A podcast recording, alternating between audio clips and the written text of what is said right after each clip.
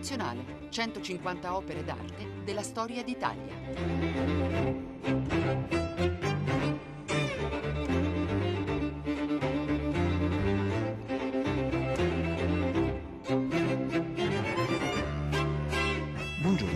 Scarlini dal Museo Nazionale di Radio 3. Quest'oggi la Sala del Tempo, delle storie, del mito, della memoria e dei ricordi accoglie una opera di Mario Maffai dal titolo Demolizioni che viene dalla Galleria d'Arte Moderna di Roma. La Galleria d'Arte Moderna di Roma Capitale, che è una visione dell'arte a Roma nel Novecento, e ce la porta Federica Pirani, che di questa istituzione romana è direttrice. Le demolizioni di Mario Maffai raccontano la Roma degli anni 30 in cui il regime decise di cambiare per sempre l'assetto del luogo eh, distruggendo la spina dei borghi e creando la via dei fori imperiali e sono opere di grande fascino che vengono collocate in un momento in cui la città, che si prepara all'immagine coordinata dell'impero, come raccontava una magnifica mostra realizzata a Roma una ventina d'anni fa, di fatto voleva diventare a tutti gli effetti monumentale. Proprio nei progetti per Roma, che sono quelli degli architetti che poi hanno portato all'E42, si trovano delle visioni tanto futuribili quanto terrorizzanti, ad esempio grattacieli posti dietro il Colosseo, tutti progetti che poi non ebbero corso, ma che il regime avrebbe voluto determinare per dare il senso di un'arte che fosse allo stesso tempo classica e moderna, secondo le direttive del Duce e della sua prima ideologa artistica Margherita Sarfatti. Fiori e demolizioni, questi i due elementi negli anni 30 della pittura di Mario da Fai. E nella pittura di Maffai, che venne per tempo segnalata dai critici rilevanti e dai poeti, ecco che ci sono fiori secchi e demolizioni. Se io li dipingo secchi, quei fiori non è per un rimpianto. Il rimpianto comincia al momento che sono ancora freschi e inevitabilmente si spengono a poco a poco, avvizziscono ad assistere a questo lento trapasso, a me che vorrei vederli sempre così belli ed immobili. E lo stesso per le demolizioni. Cesare Brandi nel 1939 diceva quelle vecchie case ridotte maceria dalla furia armodernatrice è come se fossero violate dei nostri lontani ricordi.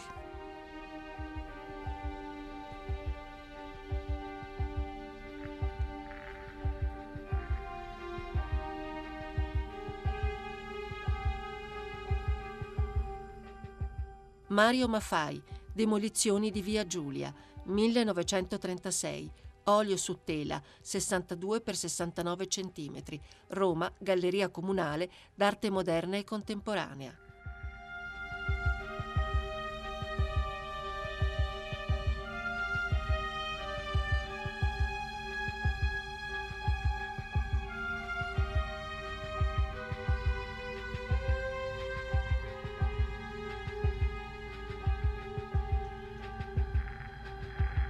Chi era Mario Maffai? Mario Maffai è stato uno dei più interessanti artisti della giovane pittura romana degli anni 30. Era nato nel 1902 e come molti ragazzi dell'epoca la famiglia avrebbe voluto che intraprendesse una carriera sicura, tant'è vero che eh, studiò all'istituto scientifico, ma già nel 20 la passione per la pittura fu più forte di ogni altra indicazione e si segnò e seguì corsi alla Scuola Libera del Nudo all'Accademia di Belle Arti di Roma ma soprattutto eh, studiò con grandissima passione. Noi oggi non ci rendiamo conto di quanto era importante guardare proprio le riproduzioni di dipinti. Studiò, dicevo, con grandissima passione alla um, biblioteca dell'Istituto di Storia dell'Arte che stava a Piazza Venezia ed era aperta da pochissimi anni. Lui stesso racconta, per noi, per noi giovani, noi giovani artisti, era un mondo sconosciuto. Ci passavamo di mano in mano le opere di pittura e di scultura. Chi sapeva di Goya, di Velázquez, di Piero della Francesca? E poi la pittura moderna, la pittura di Chagall, Kokoschka.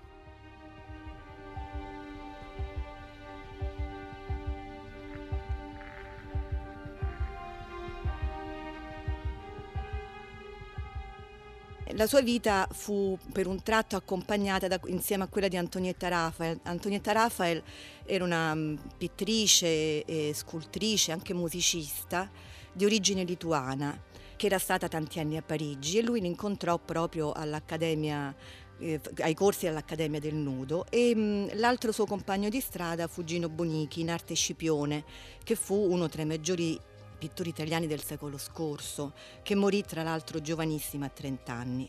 Con loro due, insieme a Mazzacurati, fondò quella che, si, che venne chiamata la Scuola Romana di Pittura, che era una scuola, più che una scuola, diciamo un movimento espressionista, fortemente simbolico, surrealista, che si contrapponeva di fatto a quelle che erano diciamo, le esigenze del regime fascista, cioè un'arte molto più compita, più celebrativa.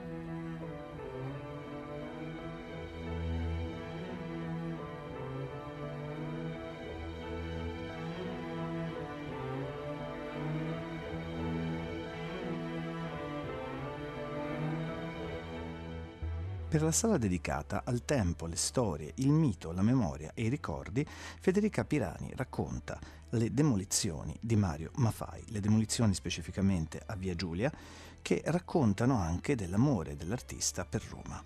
Esiste un diario che è uscito negli anni Ottanta in cui si registrano del pittore una serie di note riguardo alla sua attività artistica e riguardo anche alla sua relazione con la città.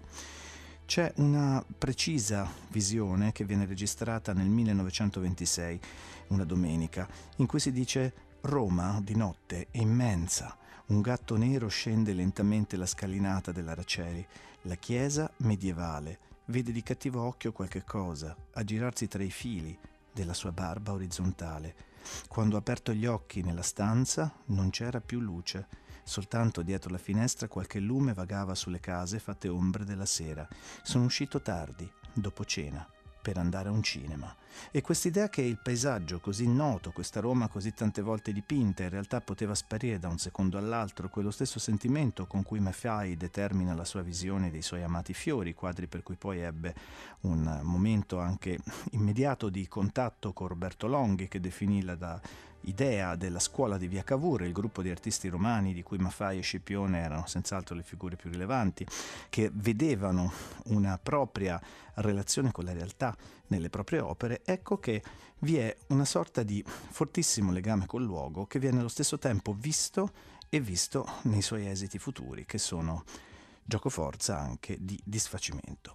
Le demolizioni, simbolo di un'epoca, e anche allo stesso tempo simbolo di un sentire personale, non certo, come sottolinea Federica Pirani, opera di denuncia, ma anche profonda sintonia con la letteratura romana di quel tempo, come con le opere del poeta Giorgio Vigolo, che raccontava una Roma notturna magata di fantasmi, in cui dentro le cantine si annidavano delle porte verso altre dimensioni.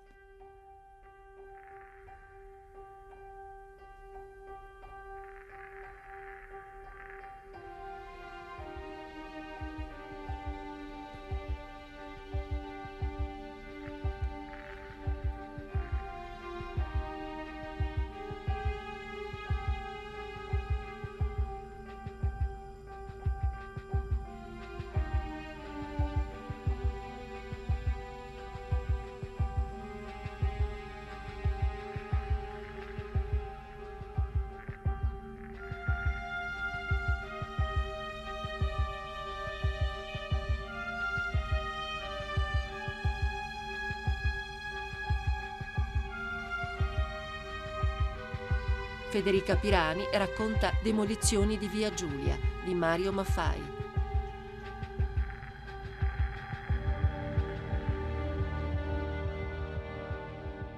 Il quadro che analizziamo è un dipinto ad olio su tela, è alto 62 cm e largo 69 e fu presentato nel 1937 alla mostra del sindacato fascista di Belle Arti del Lazio. Considerate che tutte le, le, organizzazioni sindacali erano organizzazioni territoriali eh, sviluppate in tutta Italia per promuovere l'arte in quegli anni e fu proprio acquistato nel 1937 e ad oggi fa parte della, della collezione della Galleria Comunale d'Arte Moderna che si trova in un convento del Seicento a Via Crispi a Roma e proprio rimasto in questa collezione per tutti questi anni.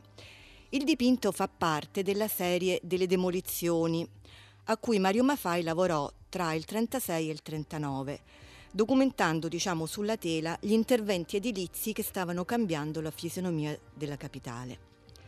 L'opera in particolare raffigura uno scorcio dei palazzi sventrati di Via Giulia, inquadrati frontalmente.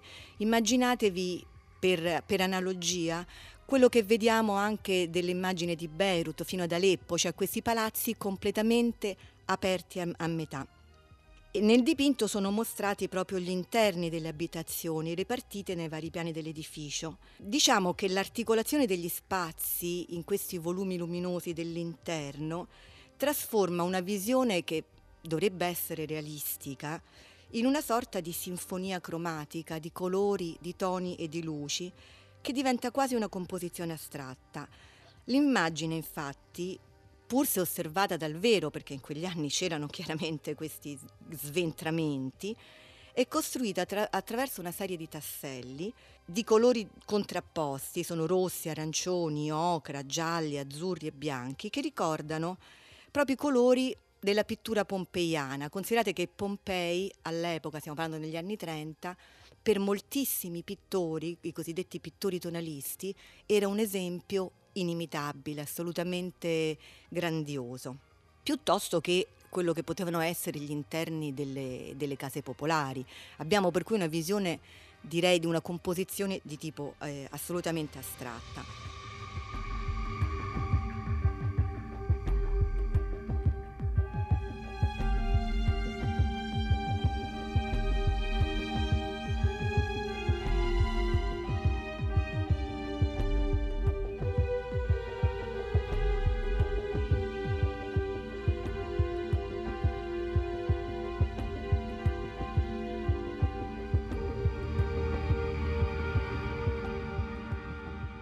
Perché il tema delle demolizioni? Qui ci fu, c'è stato e c'è ancora, devo dire, un dibattito critico molto forte per capire se Mafai aveva un intento polemico nei confronti del regime o queste demolizioni hanno un, un tipo di altre motivazioni.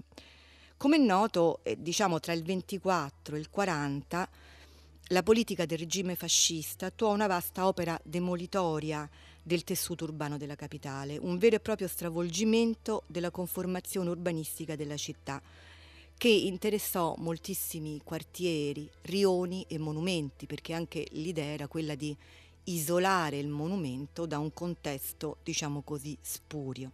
Per cui si passò da sventramenti dell'area dei fori imperiali, all'area sacra dell'Argentina, alle mura leuliane, all'Augusteo, a interi quartieri, perfino si, rivol- si rifecero delle chiese e si isolarono dal contesto urbano.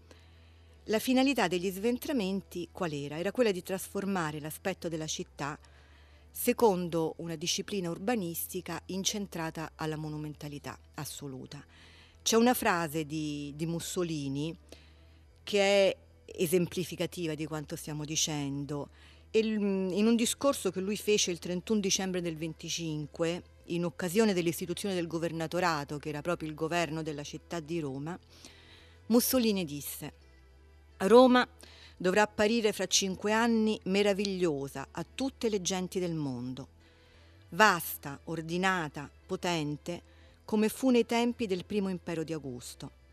Farete largo attorno all'Augusteo, al Teatro di Marcello, al Campidoglio, al Pantheon, tutto ciò che vi crebbe attorno nei secoli della decadenza deve scomparire. E cosa c'era tutto intorno? Tutto intorno c'erano naturalmente le case, le casupole, i negozi, che costituivano il tessuto vero e proprio della città. C'era la popolazione che da allora in poi, la popolazione del centro di Roma, fu espatriata, mandata contro anche la loro volontà in periferia, nei nuovi quartieri che si andavano costruendo in periferia. Tutti questi lavori, peraltro, e questa è una cosa che non si sa molto, furono, proprio per espressa volontà di Mussolini, documentati e raccolti in grandi album fotografici che sono conservati a Palazzo Braschi, al Museo di Roma di Palazzo Braschi. Queste immagini illustrano in maniera direi pedante, anche se a volte un po' disordinata, i diversi momenti degli interventi. Cioè ci sono fotografie delle fasi propedeutiche agli interventi, fotografie che documentano le demolizioni divise nei diversi quartieri, fino a quello che è l'esito finale, cioè l'isolamento del monumento.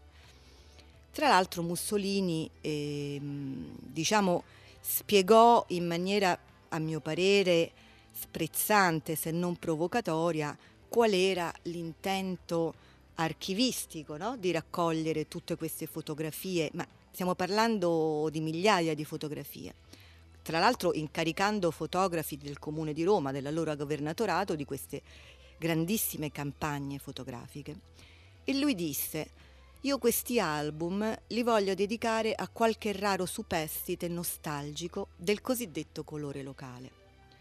Evidente appunto l'intento che dicevo sprezzante, d'altra parte questo lavoro di documentazione si fece, si fece in maniera molto molto articolata ed è peraltro probabile che anche la nostra demolizione, cioè il dipinto di Maffei di cui stiamo parlando, analogamente a molti altri dipinti dello stesso periodo, fu acquistata dal governatorato più per il suo contenuto documentario che per il valore artistico in sé cioè non si voleva premiare e riconoscere il lavoro di Mafai, ma piuttosto comprare quella demolizione perché testimoniava di questi lavori che si stavano facendo. Anche perché si pensava che la fotografia potesse sì restituire l'aspetto esteriore delle cose, ma solo la pittura anche la loro anima, il sentimento proprio dei luoghi scomparsi.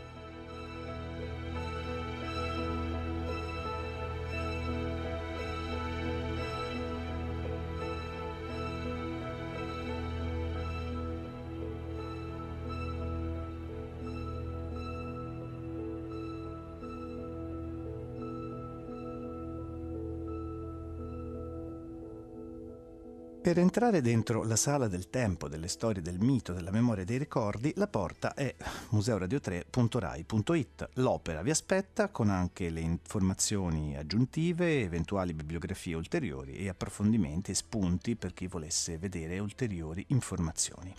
Naturalmente, dentro questa sala del tempo, delle storie, del mito, della memoria e dei ricordi, l'opera di Mafai trova la propria collocazione insieme alle altre opere che già erano giunte. Di Maffai e della sua relazione con la moglie, Antonietta Raffaella, anche lei artista, che nacque di fatto musicista e poi dopo divenne pittrice e poi per una sorta anche di confronto duello con il marito volle farsi scultrice, esistono molte trame narrative. La loro relazione era molto forte, molto complessa e di fatto ispirò romanzi tra gli altri, Enzo Siciliano scrisse negli anni 90 e venne pubblicato nel 2004 un libro intitolato Il risveglio della bionda sirena, Rafael e Maffai, storia di un amore coniugale.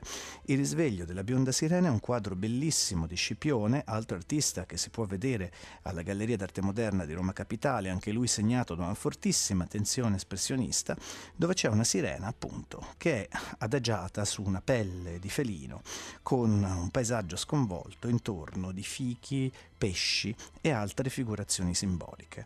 La bionda sirena che aveva posato per questo quadro di Scipione era appunto la figura di Antonietta Raffaele Maffai la quale ebbe, come noto, con suo marito e compagno una relazione molto complessa che portò alla nascita di tre figlie, a una vita lungamente insieme e a separazioni. Questo meccanismo romanzesco, peraltro, è stato anche raccontato da una delle figlie della coppia, Giulia Mafai, che recentemente ha pubblicato un volume intitolato La ragazza col violino, in cui in copertina si vede appunto un'immagine del 1916 con Antonietta Raffaele che a Londra, nella sua dimora, studia uno spartito di Johann Sebastian Bach.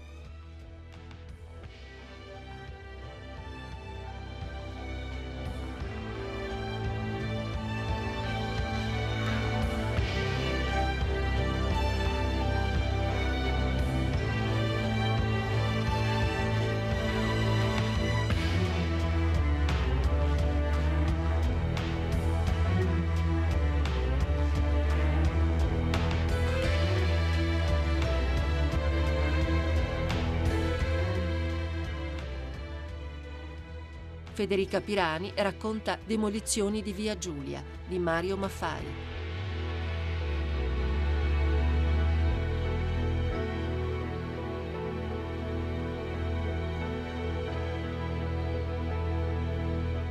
Nel dipinto però c'è un elemento biografico che non va sottovalutato. E gli anni delle, delle demolizioni Maffai li aveva proprio vissuti direttamente, non solo perché stava a Roma, perché prima di trasferirsi a, Ge- a Genova in, con la famiglia, proprio perché Genova era ritenuta una città più sicura per la moglie soprattutto e le figlie di, delle legioni ebraica, l'artista abitava nel Rioni Monti insieme ad Antonietta Rafael e mm, insieme anche a Scipione, Gino Bonichi, quel pittore di cui abbiamo parlato, e aveva una casa, una casa piccola ma con un terrazzo bellissimo che si affacciava sul Colosseo e sugli alberi del Palatino e vedeva le rovine antiche, i tetti ed era stata questa casa per alcuni anni un luogo di incontro di artisti, di scrittori e di poeti. Era frequentata da Ungaretti, da Senisgalli, dal Libro de Libero, da Mazzacurati, dal critico Roberto Longhi, che tanto è vero, proprio andando nel loro studio eh, coniò il termine scuola di via Cavour.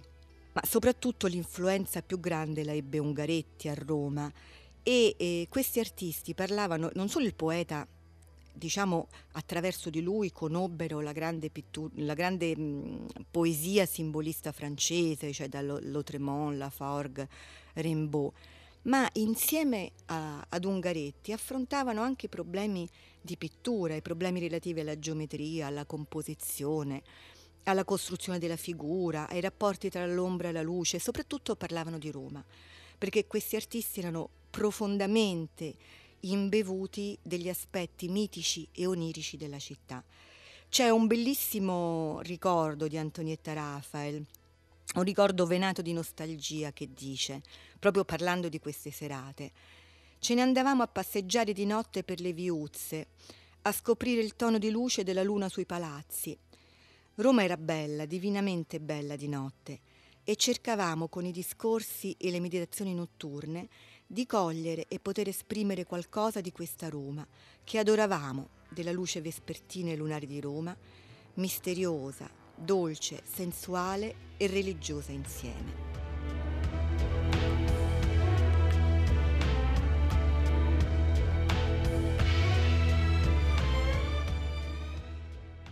Di fatto questi artisti proprio volevano in qualche modo rendere sulla tela questa atmosfera onirica e per molti anni lo stesso Maffei insieme a Raffaele, insieme a Scipione hanno realizzato una pittura mischiata proprio al mondo dei sogni, a un nuovo immaginario.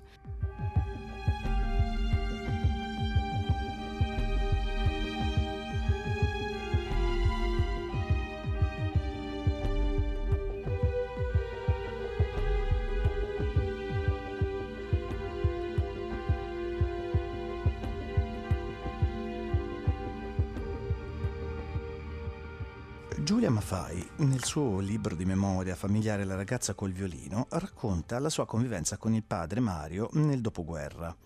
Di fatto racconta un momento di grande agitazione vitale, di grande confusione in una Roma che dopo la liberazione era grande crocevia di artisti, intellettuali, persone di ogni tipo che spesso si fondevano in un comune sentire politico. Nella confusione del dopoguerra, Maffai si era trasformato, andava al cinema a ballare e credo che non gli mancassero le donne. Era alla ricerca di uno studio dove riprendere a lavorare e finì con l'accamparsi in quello di uno scultore fascista scappato al nord con i repubblichini e poi, credo, in Sud America. Lo studio, grande e luminoso, dietro Piazza del Popolo, faceva parte di un edificio dalla strana architettura semi-industriale, attrezzato con sale di doppiaggio e montaggio cinematografico. L'ambiente aveva un soffitto alto ed era ingombro di immense statue di gesso. Vittoria Late, teste gigantesche del re soldato e di Mussolini, sculture del milite ignoto. Tra quelle mura era riunita a congresso tutta la vuota retorica monumentale della propaganda di regime. A Maffei questa sistemazione piaceva molto, ne coglieva il lato assurdo, quasi surrealista. Amava dormire rannicchiato tra le dita di un'enorme mano che reggeva un gagliardetto o nelle pieghe del drappeggio di una vittoria alata.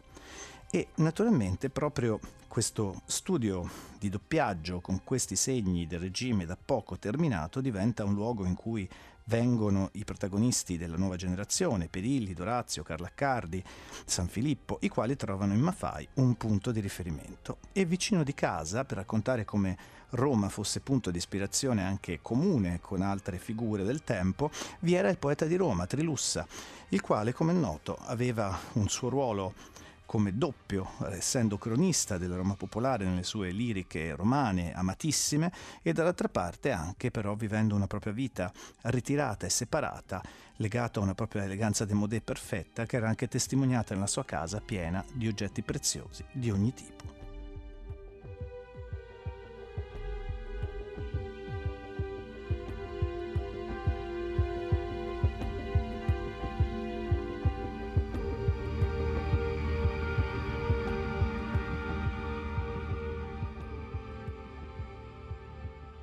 L'opera Demolizioni ha un ricordo autobiografico molto forte perché il palazzo di Via Cavour, nell'attuale largo Corrado Ricci dove Maffei aveva lavorato, fu abbattuto proprio in quegli anni per far largo alla Via dei Trionfi, oggi nota come nome dei fori, Via dei Fori Imperiali.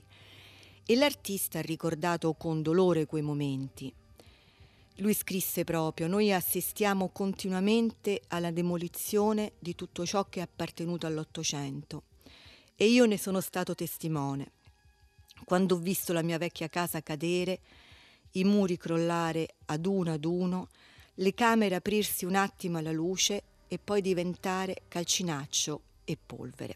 Però, come dicevo prima, è difficile, nonostante questo ricordo sia un ricordo intimo, molto doloroso, ma in qualche modo postumo, è difficile attribuire alla serie delle demolizioni un intento esclusivamente polemico o considerarlo soltanto come, diciamo così, un riflesso della cronaca quotidiana, perché nella sua pittura, nella pittura di Maffei, resta l'espressione di una qualità assolutamente contemplativa.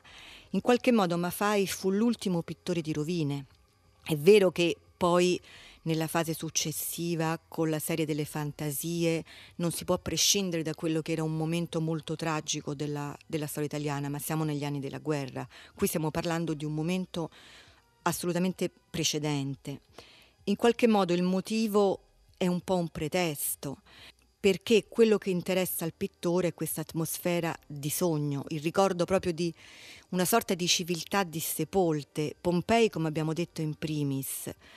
E a conferma di questo basta osservare la materia che usa, i colori che sceglie, le modulazioni a cui li sottopone.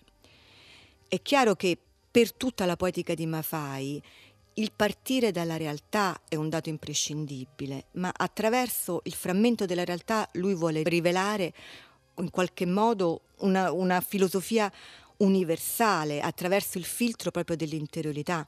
Cioè le demolizioni di Via Giulia, ma anche le case del Foro di Traiano, per esempio, con altro dipinto del 1930, sempre conservato alla Galleria Comunale d'Arte Moderna di Via, di Via Crispi, ci raccontano soprattutto le suggestioni profonde direi intense, che proprio la città gli procura, una sorta di vagheggiare malinconico che si ravviva in questa tonalità dei colori, nel colore della luce, in questi rossi, in questi bruni, in questi ocra.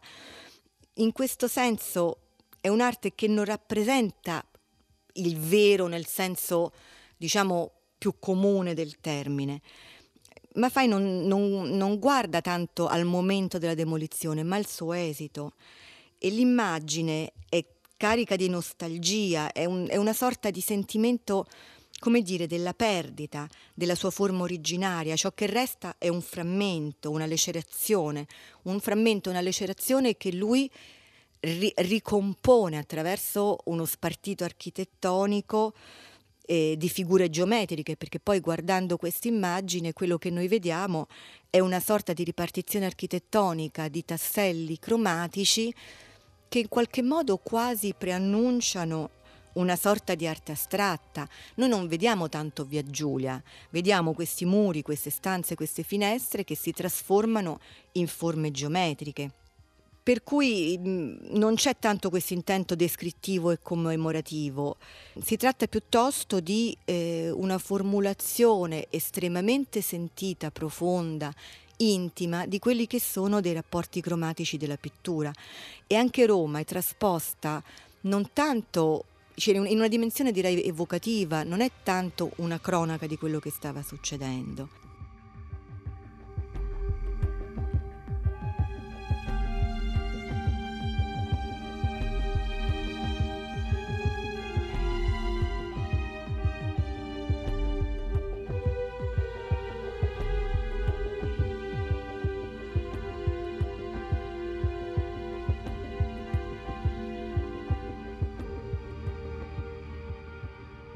Le demolizioni corrispondono ad una fase direi emblematica della sua evoluzione poetica. Maffei ha avuto una primissima fase per essere proprio sintetici, espressionista, surrealista, una fase più tonale, eh, dopo suo mm, dopo che era stato anche mm, qualche, mm, qualche mese a Parigi e qui siamo in una fase successiva in cui quello che conta è proprio la composizione spaziale, le vibrazioni luministiche che aprono ad una nuova fase, che è una fase di sospensione tra emozione e realtà assoluta, tra concreto ed immaginario.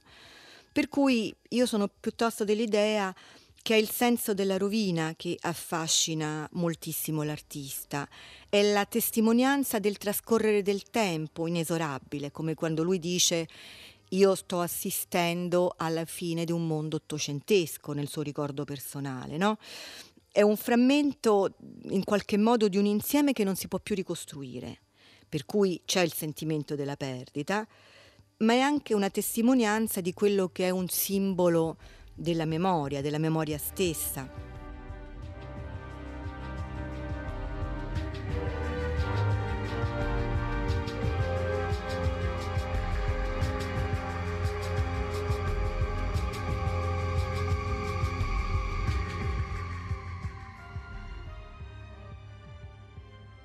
La bellezza dell'immagine, disse Henry James a proposito delle rovine, non compensa la perdita, ma la, la rende semmai più acuta. Ecco, diciamo che questa frase di Henry James in qualche modo può descrivere le demolizioni di Mafai.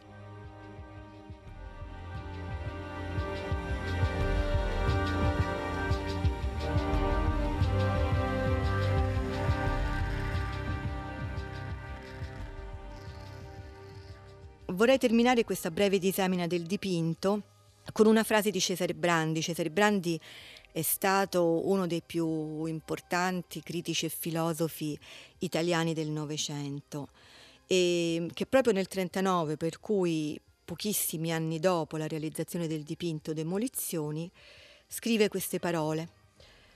Questo senso squisito della misura, la qualità sobria del prelevamento del mondo terrestre, trasferisce nella pittura di Mafai quel minimo di determinazione che consente la libera stesura del colore, gli accostamenti di toni che si fanno luce a vicenda e che soprattutto, nelle ormai celebri demolizioni, restituiscono al repertorio cromatico gradazioni ineffabili, peregrine e prodigiosamente leggere.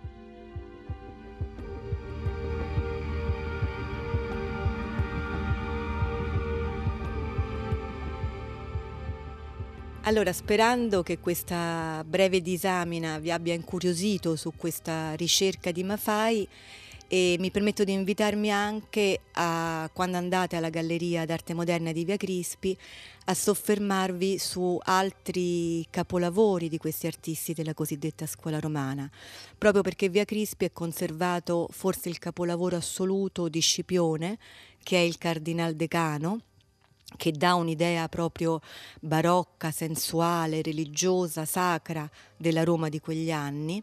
È il Cardinal Vannotelli, poco prima che morisse, ma è un quadro straordinario, un quadro allo stesso livello diciamo di Velázquez o di Bacon, che in qualche modo ricorda proprio per la figura cardi- del cardinale.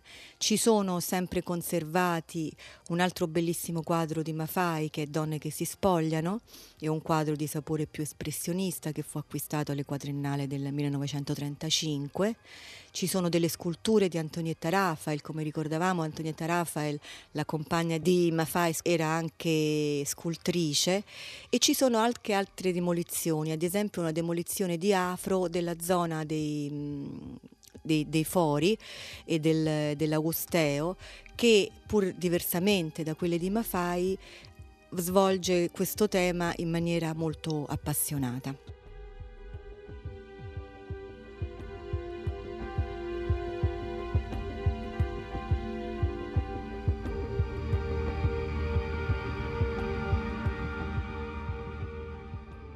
Federica Pirani, per la stanza del tempo delle storie del mito, della memoria e dei ricordi, ci ha portato le demolizioni di Via Giulia di Mario Maffai dalla Galleria d'Arte Moderna di Roma Capitale. E di fatto, proprio in quest'opera, si viene a trovare una forte risonanza dell'idea principale di Maffei, che è assai simile a quella che raccontava Johann Sebastian Bach nella sua visione dell'arte musicale, per cui egli si era votato in gioventù alla signora pittura. A un certo punto ho conosciuto la signora Pittura, con la quale mi sono comportato rispettosamente, perché l'ho sempre considerata persona degna di stima, seria e onesta, perciò mi dispiace quando la strapazzano, la tradiscono o fingono di volerle bene. Infine, devo confessare che ho perduto molto tempo, ma c'è gente che ne ha perduto meno di me e non ha combinato granché di buono. Allora ho pensato che la mia pigrizia deve essere servita a qualcosa e mi ha fatto un gran bene. È questa una definizione che torna nella conversazione continua con Scipione, l'amico e sodale dell'arte in una visione fortemente espressionista, che lasciò nella sua brevissima vita, mancando poco più per trentenne per tubercolosi, un mannello di poesie bellissime in cui si parla di ansie d'esistenza, come anche di paesaggi e di fiori, come nel caso delle opere di Maffai, e che venne particolarmente lodato per le sue liriche, riscoperte negli anni Ottanta dalla grande poetessa Amelia Rosselli. Ed ecco naturalmente che queste demolizioni debbono parlare con le opere che ci vengono mandate da Eigers, l'associazione degli appassionati di Instagram. E naturalmente, in questo caso, vedremo una immagine di Roma d'altro tipo, mandata da Irene Allegri, una fontana di Trevi che molto parla con queste demolizioni. Qui si conclude la puntata di quest'oggi dedicata alle demolizioni di Via Giulia di Mario Maffai, un saluto da Luca Scarlini dal Museo Nazionale di Radio 3 e per una suggestione musicale, naturalmente, che altrettanto parla di un tempo travagliato e complesso, il meraviglioso Coro dei Morti di Goffredo Petrassi, che con Maffai ebbe numerose relazioni d'amicizia e vicinanza.